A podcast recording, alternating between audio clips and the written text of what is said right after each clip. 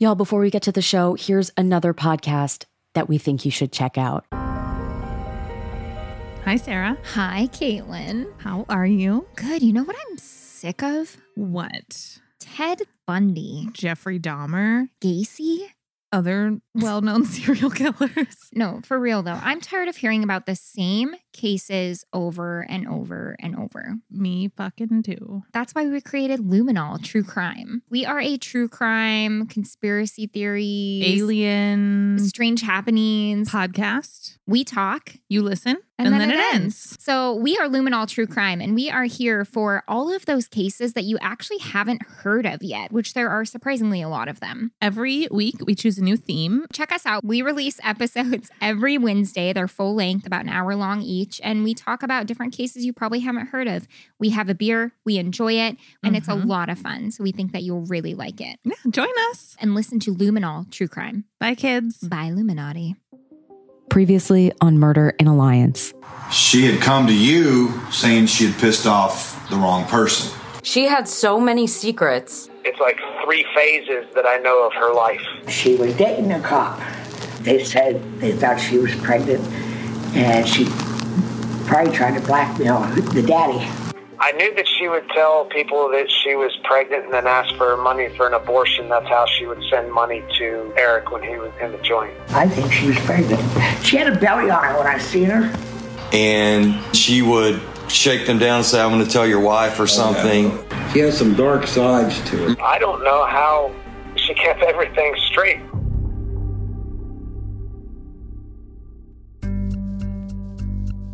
This is Murder in Alliance, an active investigation into who killed Yvonne Lane. I'm Maggie Freleng.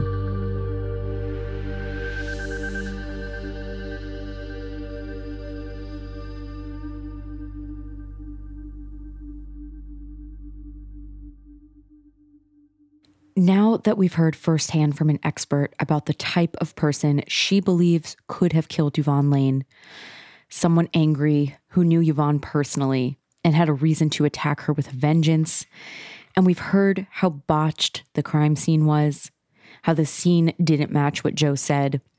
I think it's important to take a close look at who exactly the detectives were on the case and turn the tables. Instead of putting the victims under the microscope, I want to put the cops under it and look at their records and try to figure out why this case was such a mess. I've already talked about a couple of Alliance police officers, like Quentin Artis, a patrolman who Yvonne allegedly said had started harassing her after a traffic stop. Artis is now a registered sex offender.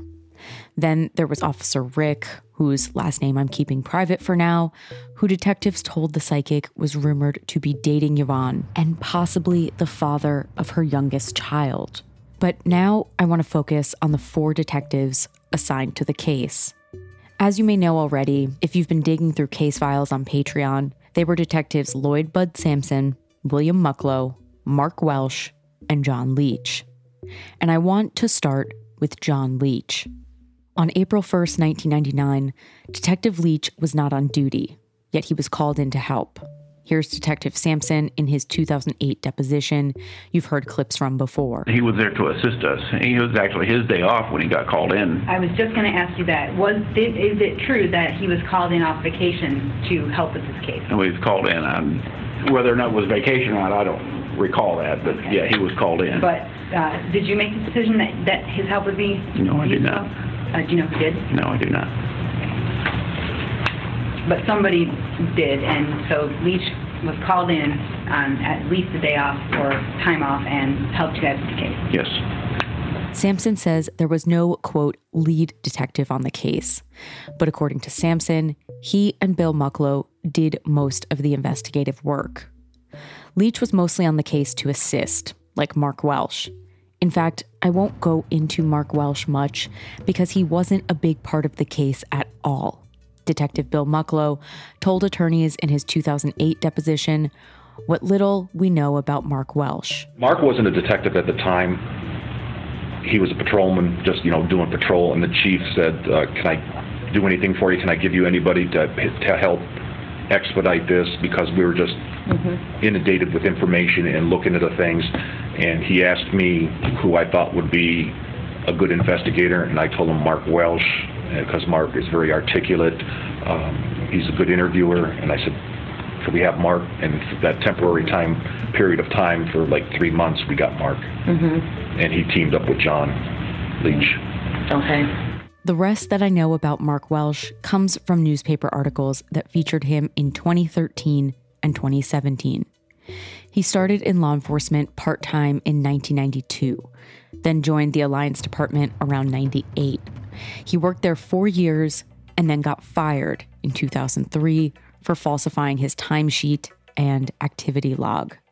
He appealed, but the firing was upheld by an arbitrator who said his dishonesty compromised his integrity. Welsh took another job with the Salineville Police Department and then was hired back by the Alliance Police in 2011, where he works to this day. As Sampson said, Welsh was paired on Yvonne's case with John Leach. Leach joined the Alliance Police Department in 1975 as a cadet at age 19, but he resigned just eight months later for reasons unknown. Detective Leach rejoined the force again seven years later as a probationary patrolman, and almost 10 years later, in 1991, he became a detective. Not much is known about Leach's time on the force, which I'll get to later, but I've heard a lot of rumors about his departure. After Yvonne's murder, Detective Leach was reassigned back to patrol in September 1999, and then in 2001, he left the force. According to rumor around town, Leach was fired, but the only document I could get from the Alliance Police Department lists him as leaving as, quote, retired with disability. It's unknown what Leach did after retirement for the next three years, but in 2004, he became a temporary instructor at Stark State College until 2007. A Stark State official couldn't give me any more than that in terms of what he taught and why he left. The records didn't go back that far, and she could only see his payroll ended in 2007. Now, if you remember, Dwayne Pullman, the investigative reporter from Ohio, spoke to John Leach in his special. And that's because George Hale allegedly picked out a cop in the first lineup he was given. And Hale told Dwayne that the person he saw leaving Yvonne's looked like John Leach. And the person he picked out in the lineup also looked like John Leach. So Leach was always interesting to Dwayne. If you told me one person, one person to crack this case, it's Leach. Okay. Leach is the guy. He was on vacation and um, ended up taking over the crime scene for the murder. That's why I was interested in him. Sampson and Mucklow said they don't know who called Leach in that day. Dwayne said he worked for about three years investigating the case before his TV special aired. And in that time, as you've heard, he had a sit down with John Leach. And if you've seen the episode, he also confronts him outside a building and puts the heat on. John Leach was a key detective in the case. Did you know who he identified? I no, I don't. He was a police officer. That's, that's before the investigation. Okay. Well, like I said, I do remember it coming down to the point that he was not a reliable witness. The special aired in 2006, and John Leach left Stark State in 2007. The only thing we know about John Leach right now is he doesn't want to be found. Here's Sampson in his deposition. Do you know where Detective Leach is? Somewhere in Maryland. Somewhere in Maryland. Have you been in touch with him since you've been somewhere in Maryland? Yes, I have. Yes, you have. Um, He so- refused to give me his address Why is that funny? because he didn't want to be subpoenaed. By subpoenaed, Sampson means for the same deposition about David Thorne's case with David's appellate attorneys that he and Mucklow were subpoenaed for. Here's Mucklow's answer. Do you know where John Leach is? No, I don't. I think, uh, uh, I believe he moved to Baltimore. To Baltimore. Yes. Would you know how to get in contact with John Leach? I don't have any up, you know, I don't have any updated phone numbers or address on him. No. Um, maybe the city does. I don't know. Now, here's the other very odd thing about John Leach. In Ohio, police disciplinary records are public. And for this case, we were able to get the personnel files of all the officers involved that we requested, except John Leach. According to Alliance Police Sergeant Michael Yarian, the police records supervisor, Leach's file is missing. So, in terms of figuring out why Leach actually left and if he had any misconduct of any kind, we'll never know. But what we do know is he doesn't want to be found. And like Dwayne, I wonder why.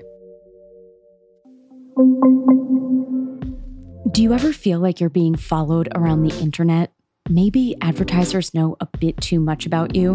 Our new sponsor, IPVanish VPN, is here to help you take back your privacy and help you become more anonymous on the internet. IPVanish is a virtual private network, a VPN for short. A VPN is a super important tool that helps you safely browse the internet. And let me tell you, as a journalist, this is amazing for me. I downloaded it, it took two seconds to set up.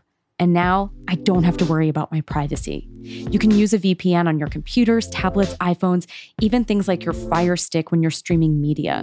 When you use a VPN, all your data is encrypted what you're reading, what you're searching, what you're watching, whatever you're doing. And you get anonymous IP addresses, you can circumvent any online censorship, you get protection while using public Wi Fi, and 24 7 support. So again, go to ipvanish.com slash MIA and claim your 65% savings. Plans starting at just 349 or 3149 a year. This is the time to sign up with our discount and get a VPN with their current promotional offerings. You can save 65% off their usual offering. IPVanish is the best of the best, even rated 4.7 out of 5 on Trustpilot, and that's with more than 6,000 reviews. Remember, it's ipvanish.com slash MIA to get the deal and start protecting yourself online. Unlike Leach, I do have Bill Mucklow's personnel file. Mucklow started working at the Alliance Police Department in 1979 as a college intern. He was formally hired a few years later in September 1982 at 25 years old. Mucklow's career as an Alliance officer is pretty standard fare. Based on news coverage, he usually handled small scale stuff like bar fights and the occasional arson. His personnel file is fairly small, with lots of letters from the department and the public commending his job as an officer. His internal evaluations are average. Really, the only thing that stands out about the six foot five, 245 pound officer is that he needs to look, quote, less disheveled. After reviewing his whole file, Mucklow actually seems like an all around decent guy. I don't see any disciplinary actions in the file that would explain why this investigation was so shoddy, except that usually in small towns, it's slim pickings for the force. And Mucklow was a below average student graduating high school with a 2.5 GPA and college ranking 438 out of 710 students. Well, you ready? Fuck, we're already. We're here. John, Danny, and I went to Mucklow's home to see if we could talk to him, but his wife answered. Hi there. Yeah, is uh, Mr. Mucklow here? Um, William Mucklow? This is his wife. Oh, hi. Hi. May I ask what is concerning? Sure. Mucklow retired from the Alliance Police Department in August 2006 at 49 years old after suffering a heart attack and having bypass surgery. In fact, he's still suffering from heart issues today. Disabled as in, like, physically, or would he, does his mind, is he still... Not all, no. He had massive heart attacks and everything. Oh, I'm so- sorry to hear that. Yeah, so, um, and everything. So, but at this time, he doesn't want to. Okay. So, yeah. Okay. He's had plenty of, like, surgeries. He's Yeah, disabled in his leg and everything. Yeah. So, yeah. Yeah. Okay. So that's why he had to resign from the police department because he had Oh. a massive heart attack and then it's gotten worse. So Okay. Everything that you need to know should be on the Alliance, um, the PD stuff. Yes. So, well, thank you so much. Okay, thank you very much for your time. Thank you. Mucklow wasn't going to talk. In fact, it seemed like he knew we were coming and told his wife what to say.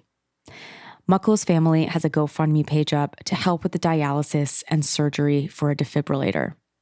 This GoFundMe page is where I found the only photo in 22 years any of us could dig up of Detective Mucklow. But Sampson, on the other hand, we have tons of photos of him.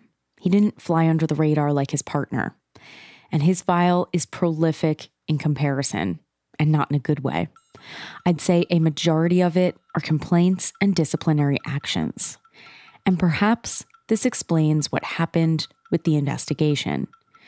Because to me, Sampson seems to be the lead on the case. David's attorney questioned him about this in his deposition. Who is the lead detective on this case? Well, I don't think there was a lead detective. Okay. Um, Bill and I did most of the work. But you're saying, your statement today is that you were not lead detective. No, I'm not saying I, we actually had a lead detective. Okay. I mean, Bill and I arrived at the scene at the same time. Okay, Uh, we did a lot of the work together. okay, I don't think we had a lead detective. okay. Um, to my memory, you testified at the trial Yes, and, and in the PC hearing, post-conviction hearing, yes, and John Leach did not testify anywhere, no, and nor did Mucklow. correct. Perhaps at grand jury Mucklow testified, but, you know, outside of that, Right. okay, thanks, I think. Does that make me the lead detective? No, no, no. I don't know if it does or doesn't. What's but the title? it- You are the detective who testified. Right. But even if Sampson wasn't technically the lead, he was a huge part of the case. And his record says a lot about what kind of cop he was. Lloyd Bud Sampson became an Alliance police officer at 30 years old in 1988. Before that, he had graduated from the police academy in 1986 and worked in neighboring town departments. Sampson wouldn't become a detective until 10 years later in 1998, meaning he'd been a detective about a year when Yvonne was murdered. Prior to becoming a detective, Sampson's performance evaluations were average, scoring mostly threes and fours out of five on almost all points, except for twos on work judgments, volume of acceptable work, and initiative. In fact, initiative, lack of interest, and laziness all come up in Sampson's evaluations. In 2002, Sampson requested to be transferred from detective to patrol because he wasn't happy with his detective hours. He said in some emails he preferred to work day shift and said because of this and other grievances, he was being, quote, forced to leave as a detective. Yvonne Lane's case was the only murder case he ever worked as a detective. After his reassignment, things really went downhill for Sampson. By 2009, Sampson had multiple infractions against him, including unbecoming conduct, lack of knowledge of rules and regulations, failure to perform duties as a police officer, and, quote, disturbing behavior.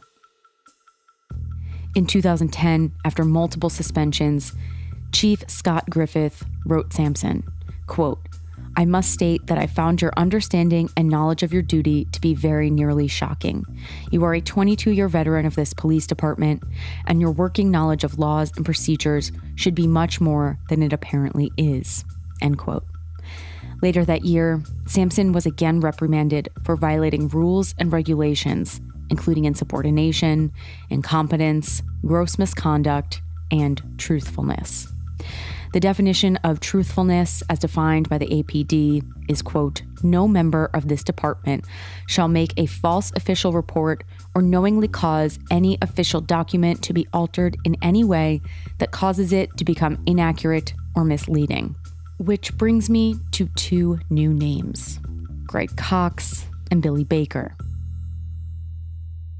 Can you identify that handwriting? It's my handwriting. The entire page? Looks like it. Okay. In his deposition, Sampson was questioned about a page of handwritten notes found in the case file. Can you read to us what it says, please? Six fifteen ninety nine, nineteen hundred hours at his residence on 29th Street in Canton. Greg L. Cox. According to the notes, detectives got a tip from a man named Greg Cox, in which Cox allegedly told detectives another man named Billy Baker was at a bar with Cox and told Cox about a murder of a woman in which a dude, quote, cut her from ear to ear and had her head smashed in with a TV. Cox allegedly told Sampson that he feels Billy didn't murder Yvonne, but that Billy knows who did. Sampson noted that Cox was drinking to excess, and when they spoke with him, he expressed himself very explicitly. What did, uh, what follow-up did you do on this information? Uh, we got, boy, I didn't remember him. We got his name. I don't know how we got his name, but we went over, over Mucklow and I went over to Canton to interview this guy. I think it was Mucklow. Might even have been Leach.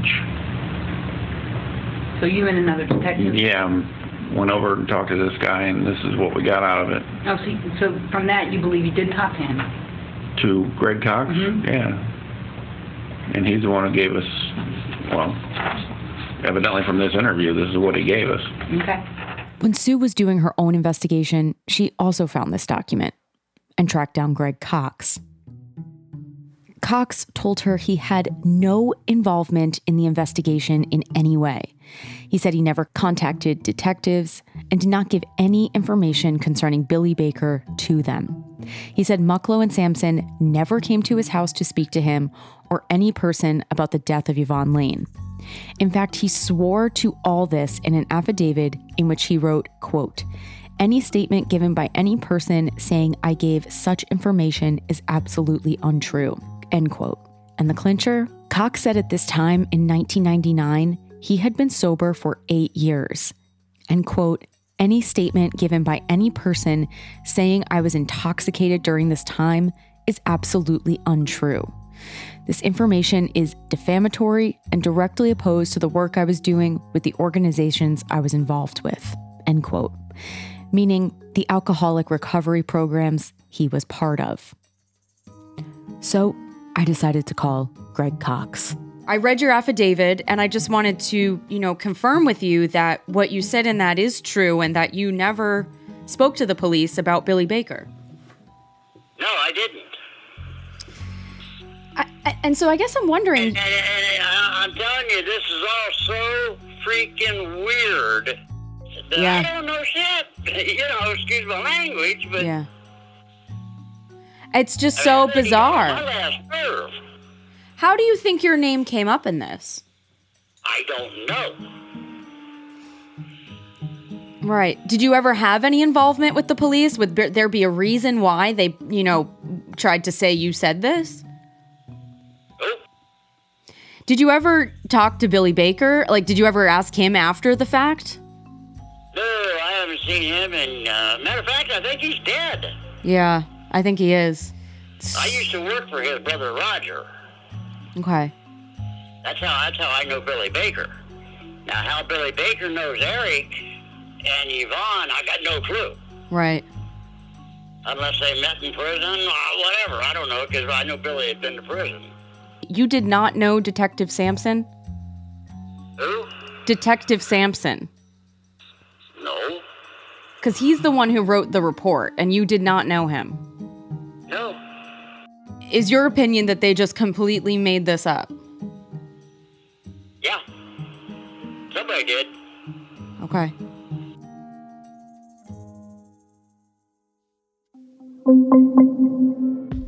This summer, I am just looking forward to relaxing. I've been working nonstop, and I just want to sit around at a barbecue or on the beach, chilling out. And part of that is just tuning out and having fun. And to start, I've been playing Best Fiends. And once you start Best Fiends, you won't want to stop. I am on level 50. I'm a beginner, but I love how calming it is to play Best Fiends. My favorite part about Best Fiends are the cute characters and the beautiful graphics, honestly. It looks like a fantasy land, and I absolutely love that stuff. I'm a big Lord of the Rings fan, and that's what this looks like. Best Fiends is way more fun than other matching puzzle games because of the characters and the graphics. It's just one of those games that makes 30 minutes feel like 30 seconds, and it's totally free to download.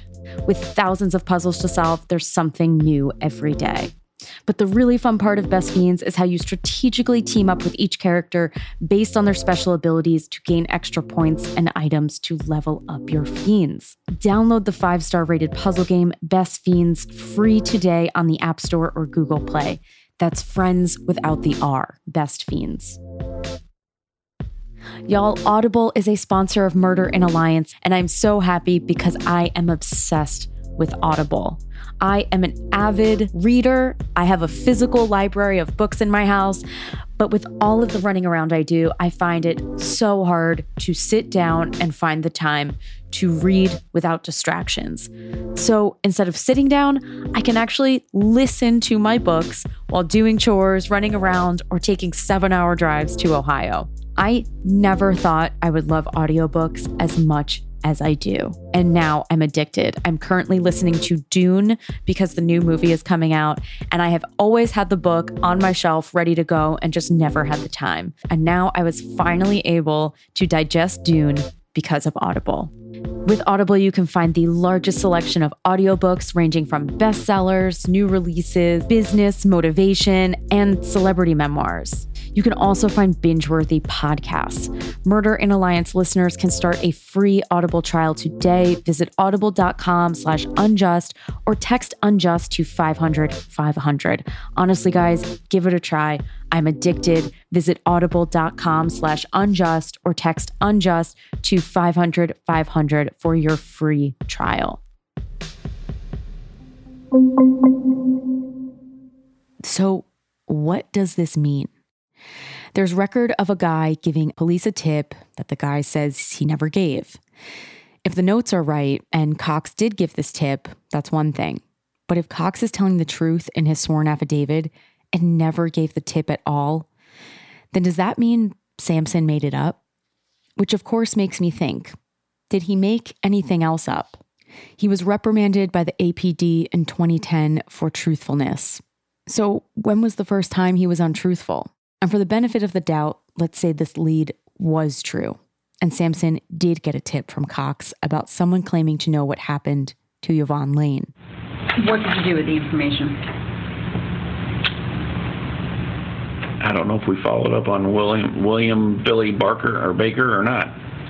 Uh, nothing. I don't recall anything Okay. I at this think- point. Okay, thank you. For the record, there's nothing in the file about them following up. The only thing is an internal bulletin for Billy Baker, quote, wanted for questioning for a homicide that took place in the city of Alliance April 1st, 1999. If located, stop and hold for Detective Mucklow and Detective Sampson, end quote. In the top right corner in handwriting, it says, quote, I heard other things are working out. Good luck. Mucklow and Sampson didn't know what this meant. So, based on what we know about Sampson, we also wanted to talk to him. I definitely think he's. I definitely think he knows more. We found him living in what can fairly be described as an above average house worth about double the typical home cost in the county. He lives in the countryside in a new looking home set way back on a huge piece of property down a long driveway lined by flowering pear trees. All right. Let's see if we're to have a slightly more welcome. John and Danny got out of the car and left me in it in the driveway. As they are knocking on the front door, Sampson comes walking into the driveway from around back and corners them. Hello, how are you? Good. Are you Mr. Sampson? It's good to meet you. I'm John Harden. Good. This is Danny Waxler. What's up? So we are private investigators who work for an innocence project, and so your name came up in a case that we've been asked to look into. Yvonne Lane. Yes, sir. you knew it. It's the only one I investigated. Yeah, yeah. John and Danny give a quick spiel and then they get right to it. One of the reasons we wanted to speak to you was we came across this psychic report. Okay. Do you remember going and visiting with the psychic? I have no comment on that. Okay. Yeah. You're not. You're not going. I. I don't really want to get into it. It's been Sure. 20 years. I've been retired for 11. Yeah, yeah.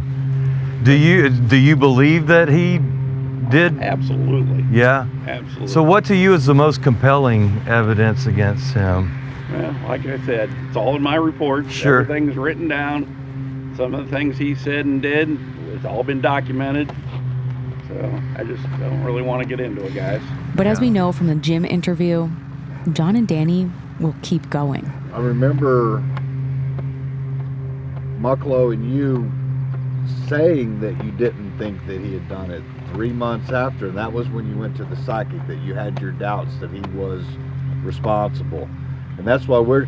If he's guilty, we're not going to fight I to don't remember that, but Yeah. okay. To confirm, they did tell the psychic they didn't believe it was David.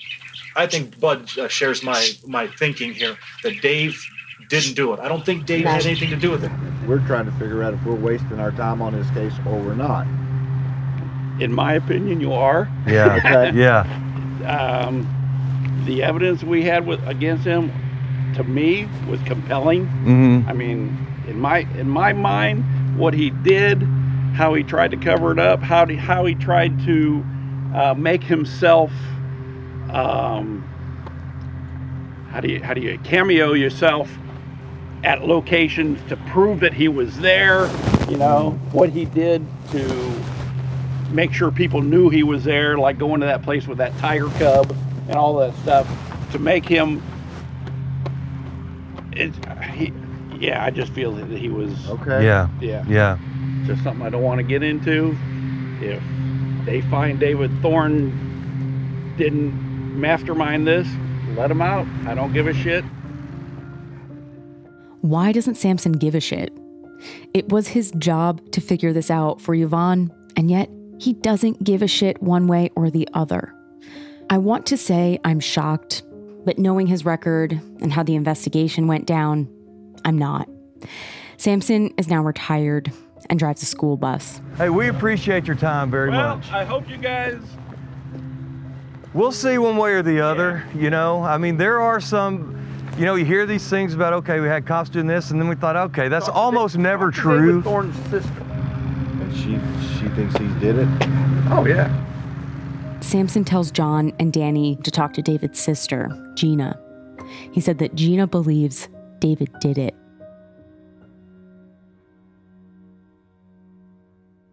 Now, this is the first person we've heard of who allegedly thinks David did this, besides the cops and Yvonne's family. And it's his own sister. So, why does Sampson think this? Gina, you're uh, familiar with Yvonne Lane, Yes, I am. and how's that? My brother um, and her used to date. And your brother is David George Thorne. This is an interview with Detective Leach and Mucklow with David's sister Gina, April 6th, 1999.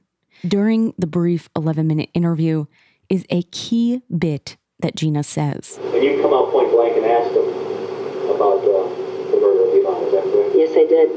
And um, just tell me briefly what was the gist of that conversation? What did you ask him? What was his response? I had asked my brother, um, I had mentioned to him that I was very upset with what had occurred, and I asked him if he did it. He said no. And I asked him if he knew who did it or who was involved. And he told me no, that he did not. Do you believe the answer to the, to the last question? I believe that my brother did not commit this crime, but I do do believe that he may know what might have happened or who was involved. Now, this is the only bit I could find where Gina even remotely says anything about David possibly being involved. So, Sampson saying that she thinks he's guilty just isn't true. But either way, we wanted to talk to Gina directly. So we called her. Hi, John. This is Gina. Hi, Gina. How are you today? Busy, busy, busy, but I got a few minutes. How are you? I'm doing well. Thanks for uh, thanks for responding and taking our call. Were you and David close? I felt that we were very close through the years, especially. Um, even though we're almost 11 years apart, he was like practically my live baby dog growing up, if you Uh-huh. will. Yeah. And um, we uh, we definitely remained very close through the years. You know, my, my brother was an altar boy. He was a good guy. He would go out, his, out of his way for anybody. And I remember at my grandparents' house, and I said to David, I said, I'm only going to ask you this one time and one time only. I said, Do you know who killed Yvonne, or did you have anything to do with it? And he looked at me with a, a broken up face and he said, I can't believe you would ask me that. He said, No, I never did it. I don't know who did it. And I would have never had anything to do with it because I grew up without my dad myself. Yeah. I wouldn't I wouldn't want my son to grow up without his mom or dad. Yeah, that seems to. I mean, that's that's consistent with everything that we hear about David. Now, this is more emphatic than the statement we heard her give Leach and Mucklow. Did you ever have the thought that maybe David did have something to do with it? Or have you always steadfastly known he didn't? I you know what, I took David's word as golden when I asked him about it. You know, it was like they twisted my words around and just went right after my brother. Right. And that was not my intent ever. And so when they arrested my brother, I was completely horrified. They sat at, at my table and um, I said my piece. They recorded what they wanted to hear. And then when they questioning me, they had a recorder that was going and they would continue to turn it on and off as we spoke. They would ask a question and they were, I remember it clicking and, and I don't know, but I do know that they twisted all my statements around. It made it sound like it, I was trying to convict my brother. I see. So, do you remember them like stopping the recording then at, at times you thought was pretty peculiar for them to do that? I don't know if I remember thinking that way, but looking back and seeing how they twisted my statement around because I had seen the statement that they put out that I said. And I remember saying, I didn't say it that way. I didn't say that and and things like that. So if that's what they were doing, they did, but they did switch my statements around most definitely. They altered her statements. And this actually lines up with a completely unrelated court case filed against the Alliance PD, which alleges, quote, the defendant appellant was denied his right to a fair trial when the court permitted the state to introduce and admit tape recordings, which were partial and or edited by the police and not the complete and entire tape, end quote. So if true, did APD do this to Joe's tapes too? Rose and Chris? What was the full conversation before and during these recordings? If police edited them, why?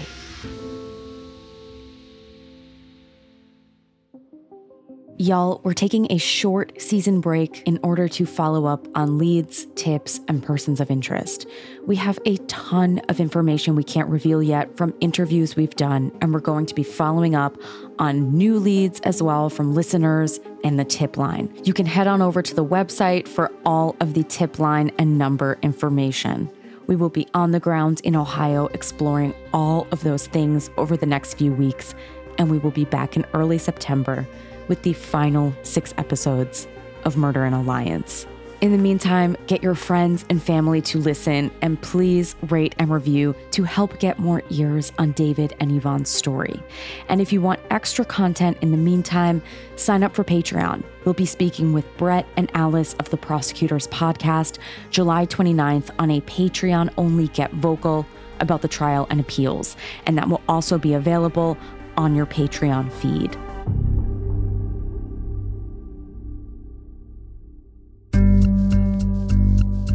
Y'all, if you like this show, please consider joining the Unjust and Unsolved Patreon.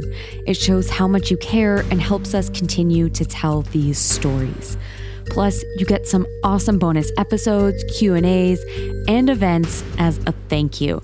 And please, please rate and review. The more reviews, the more attention, and the more likely we're going to get tips and leads, and the right ears will be reached. Murder in Alliance is produced and reported by me, Maggie Freleng, with editorial consulting from Amber Hunt.